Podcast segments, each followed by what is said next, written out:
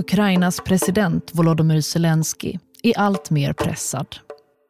Inte nog med att frontlinjen inte rört sig på månader. Nu börjar personer ur presidentens innersta krets att vända sig emot honom. De tycker att han har tagit felaktiga beslut i kriget. Vissa officerare vägrar till och med att lyda hans order om att flytta fram trupperna.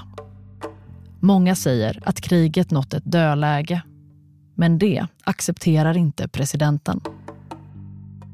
Zelenskijs medarbetare säger att han vägrar inse realiteterna. Att han vägrar inse att Ukraina är inte på väg mot seger nu. Från Dagens Nyheter. Det här är Spotlight. Idag om Volodymyr Zelensky. Är han den siste att tro på Ukrainas ovillkorliga seger? Jag heter Linnea Hjortstam.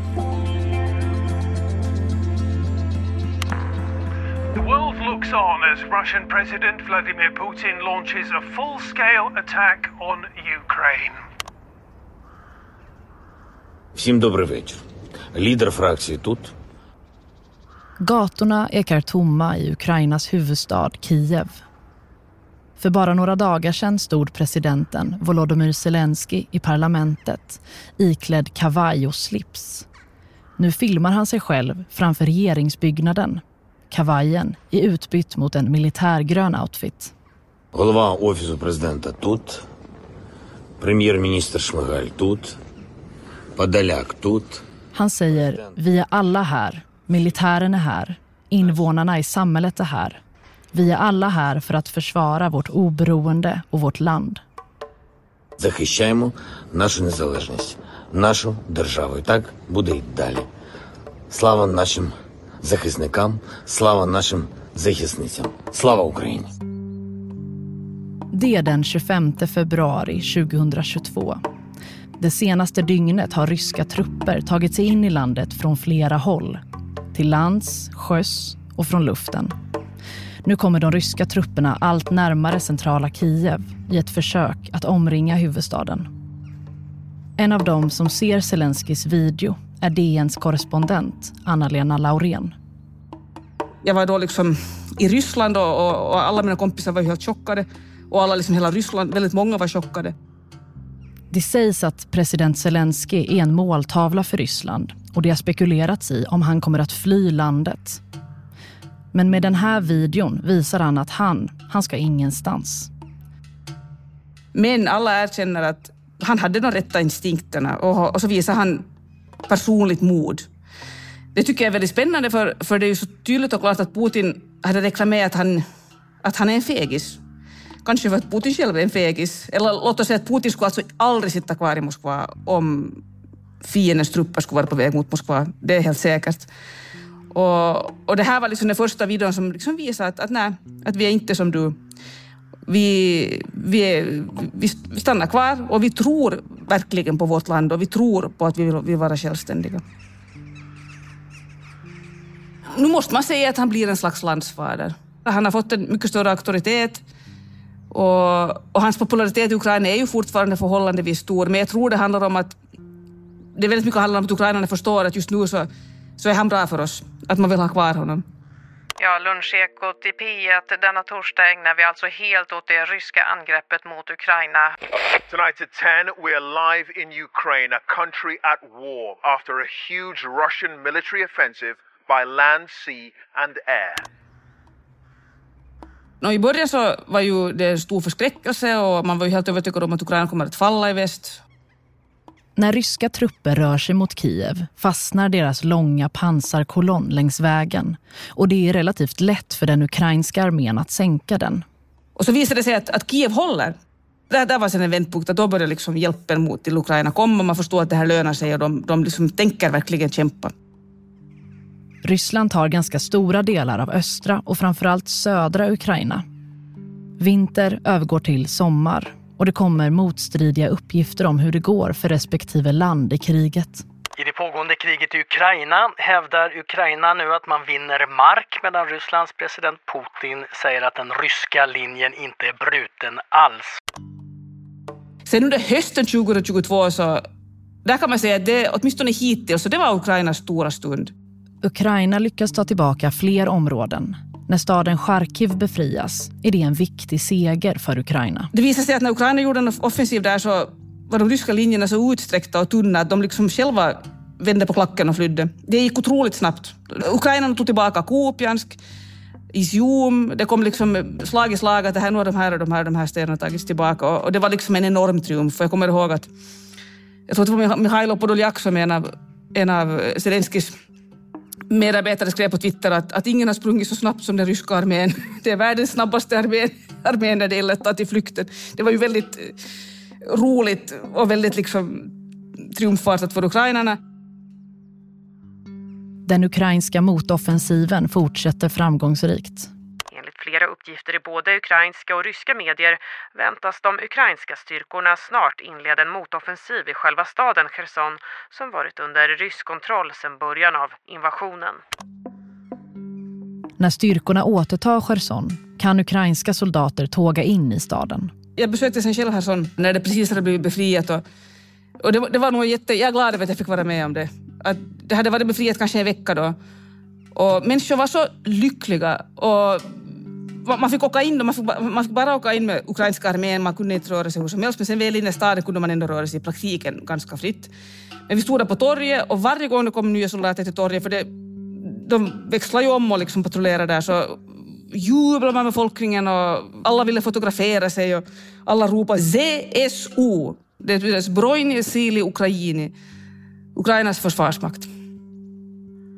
Och eh, det var liksom en väldigt fin upplevelse och där, där liksom kände man väldigt starkt att, eh, att det här landet kommer att överleva.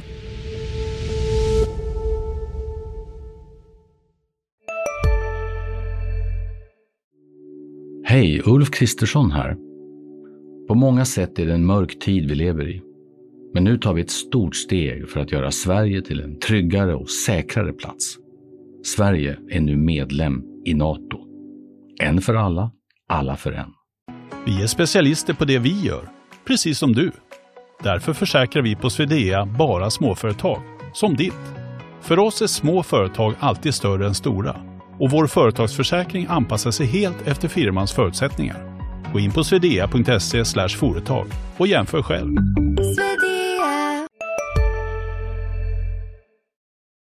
Nu, när det går som bäst för Ukraina, gör president Zelensky sina första statsbesök sedan invasionen.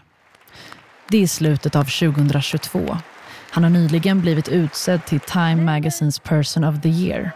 Skäggig och iklädd den sedvanliga militärgröna tröjan står han på podiet inför den amerikanska kongressen i Washington. Han har flugits in med ett amerikanskt militärplan. Members of Congress, I have the high privilege and the distinct honor of presenting to you His Excellency Volodymyr Zelensky, President of the Ukraine. Han togs emot i kongressen och det, det är inte vanligt att utländska ledare får tala i kongressen. It's a great honor for me to be at the US Congress and speak to you and all Americans. Against, against all odds and doom and gloom scenarios, Ukraine didn't fall. Ukraine is alive and kicking. Jag kommer ihåg att Zelenskyj till exempel sa i början av talet hälsningar från Ukraina, Ukraine is alive and kicking. Och egentligen så är det här ett sånt typiskt amerikanskt, alltså, eller inte typiskt amerikanskt utan det, det är typiskt för postsovjetiska länder som tror att man kan säga så i kongressen. Alltså egentligen är det ju ganska olämpligt, det är ju inte det språket man använder. Men, men han sa det med övertygelse och äkthet och det blev ju liksom jättemycket på det.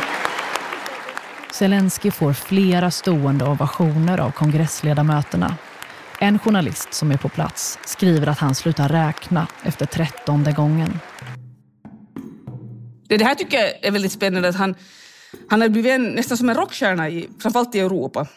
Och, och, i början var han även i USA. Att han liksom, eh, och det är lite roligt, eller, också, eller men intressant för att hans, han, inte han är jättebra talare på engelska, men han är väldigt bra på att säga de här enkla sakerna.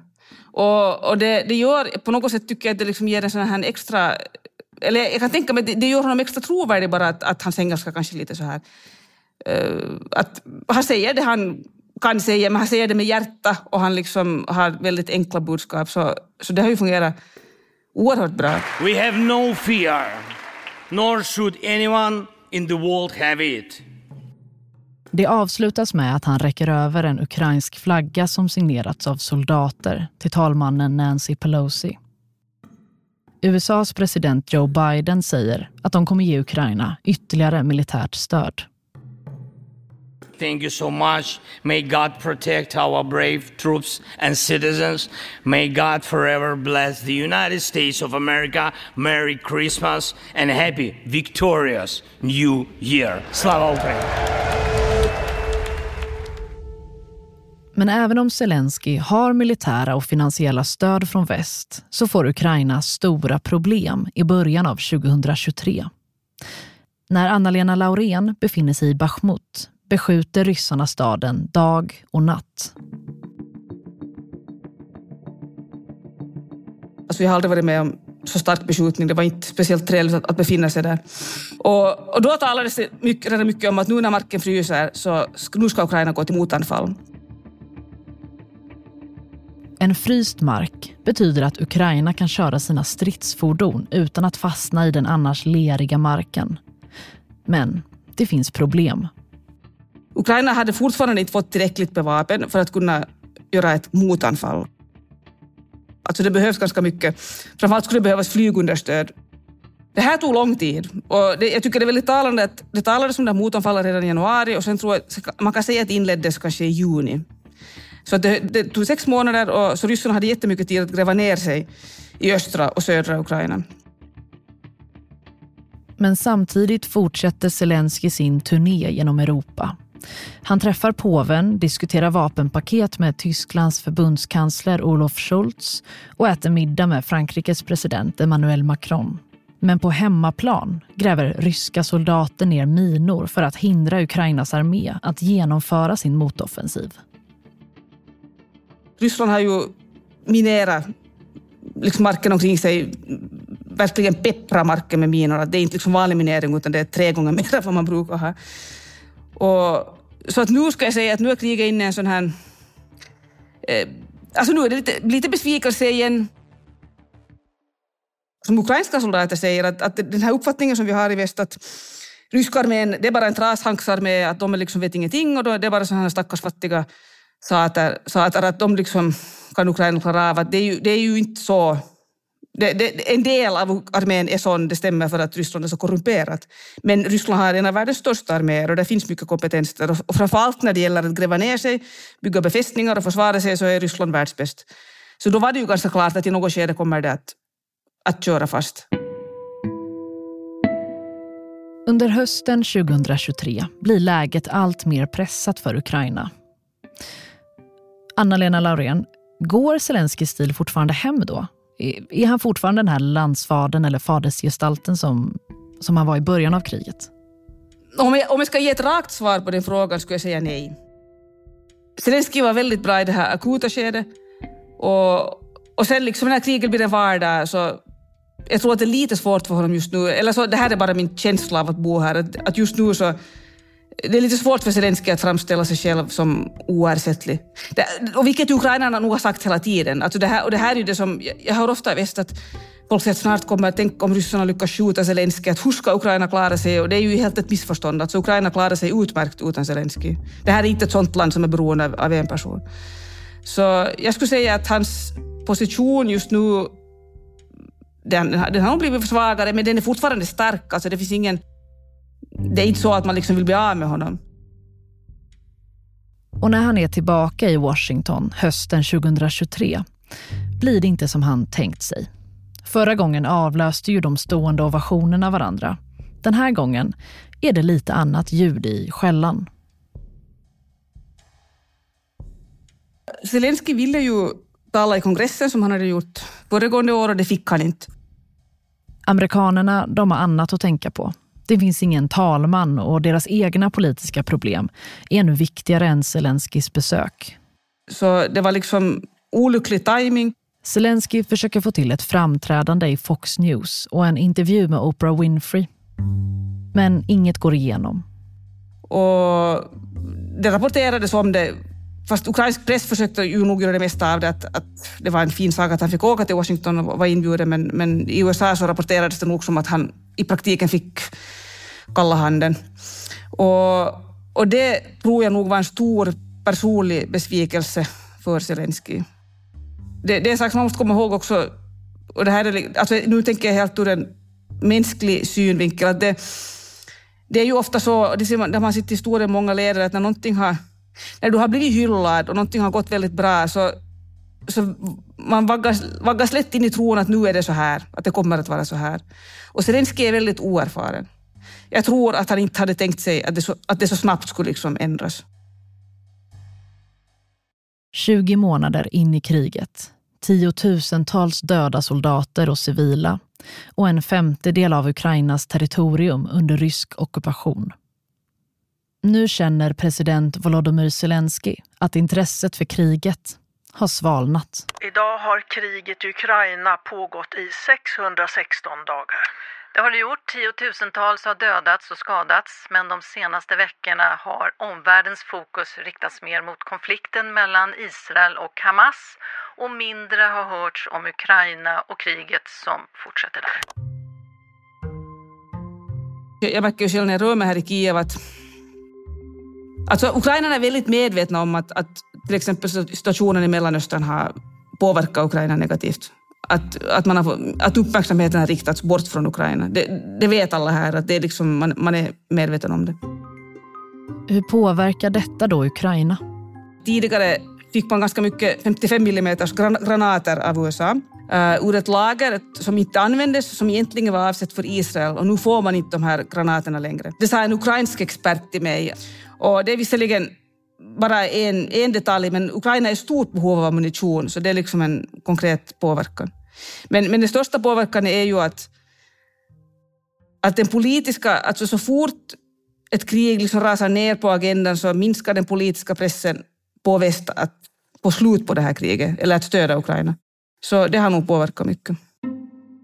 Den sista oktober 2023 publicerar den amerikanska tidningen Time en artikel med rubriken “Nobody believes in our victory like I do. Nobody”. Det är journalisten Simon Schuster som följt Zelensky i flera veckor. Där man dels intervjuar Zelensky men också har med anonyma kommentarer av hans hans medarbetare. I artikeln säger en nära person till Zelensky att presidenten var arg när han kom hem efter sitt andra besök i Washington. Och en annan att Zelensky känner sig förrådd av västvärlden eftersom vapen som skickas inte räcker till seger, bara till överlevnad. Zelensky säger själv att krigströttheten rullar fram som en våg i USA och Europa. När folk blir lite trötta så blir det som en tv-såpa för dem. Armén är utmattad och Zelensky kämpar med nederlag och intern korruption. Och från presidentens närmaste krets kommer vittnesmål. Han skrev om Simon Schuster att, att Zelenskys medarbetare säger att han vägrar inse realiteterna.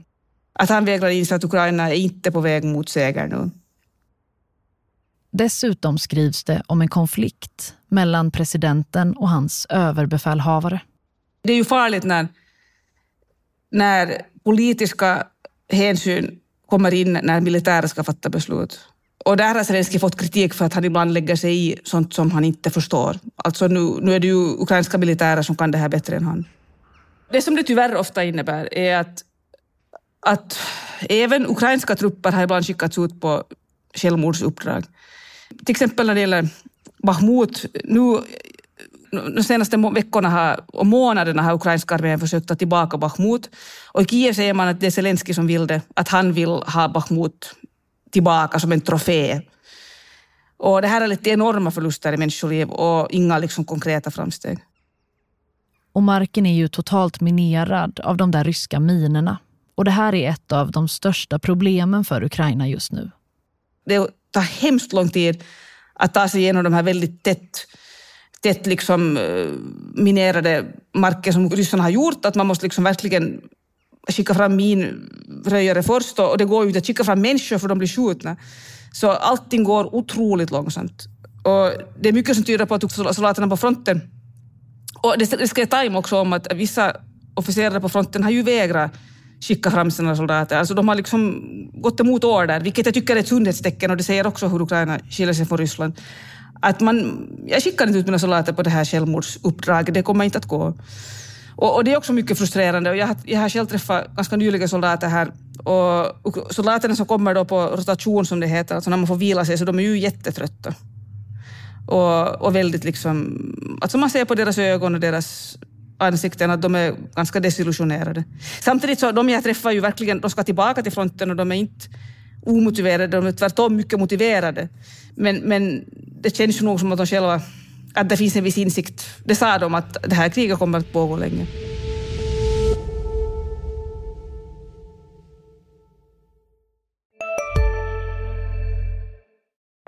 Alltså äter du i duschen? Nej, det gör jag verkligen inte. Men alla gör ju det nu. Duschsnacks, Frans. Vilka är alla? Ja, men alla på TikTok och bloggar och allt möjligt. Så det är, de har en tallrik i duschen och så är det lite så här oliver och ostbågar typ. Nej men gud, tapas. Där drar jag gränsen. Jag, jag kan sträcka mig till duschöl. Men annars så får man torka sig innan man hugger in på godsakerna. Ja, men lyssna på Nära vänner, en podd med mig Fanny och dig Frans med Expressen. Viktiga nyheter. Hej, Synoptik här. Hos oss får du hjälp med att ta hand om din ögonhälsa. Med vår synundersökning kan vi upptäcka både synförändringar och tecken på vanliga ögonsjukdomar. Boka tid på synoptik.se. Inför jul förra året var Zelensky i Washington. Han önskade gott nytt segrande år och fick påfyllnad i sitt vapenlager från USA. Nu är det brist på ammunition och kriget har nått ett dödläge.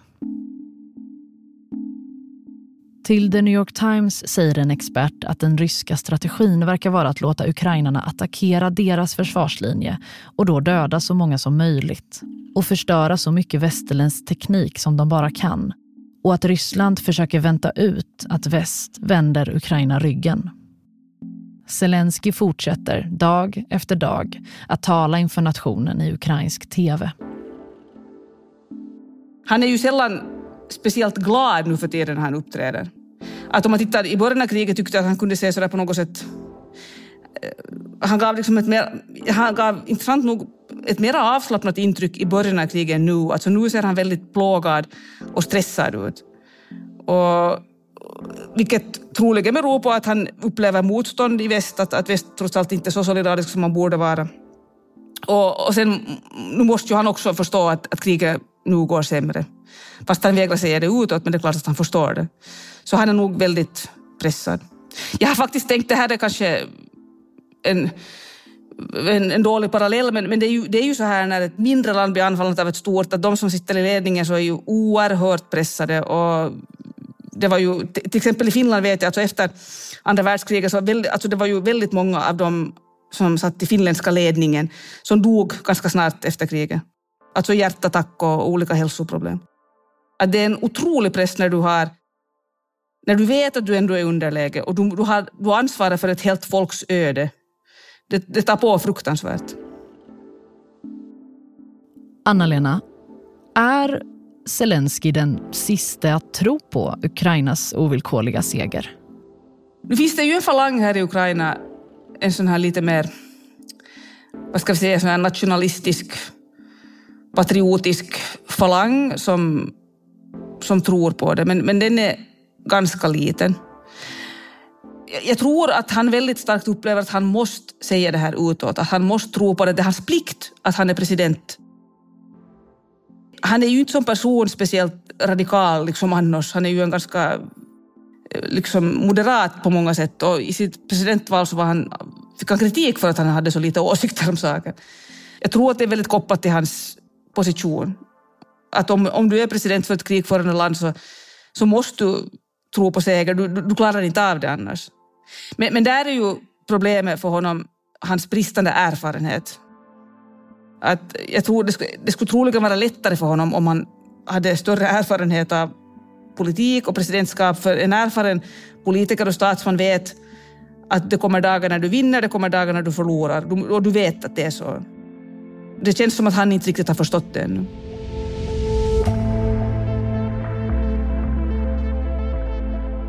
Du har lyssnat på Spotlight med mig, Linnea Hjortstam. Gäst i dagens avsnitt var DNs korrespondent Anna-Lena Laurén. Producent för dagens avsnitt var Sabina Marmelakai. Ljudläggningen gjordes av David Mer och slutmixen av Anne Skog Obel på Third Year Studio. Vignetten är komponerad av Patricio Samuelsson.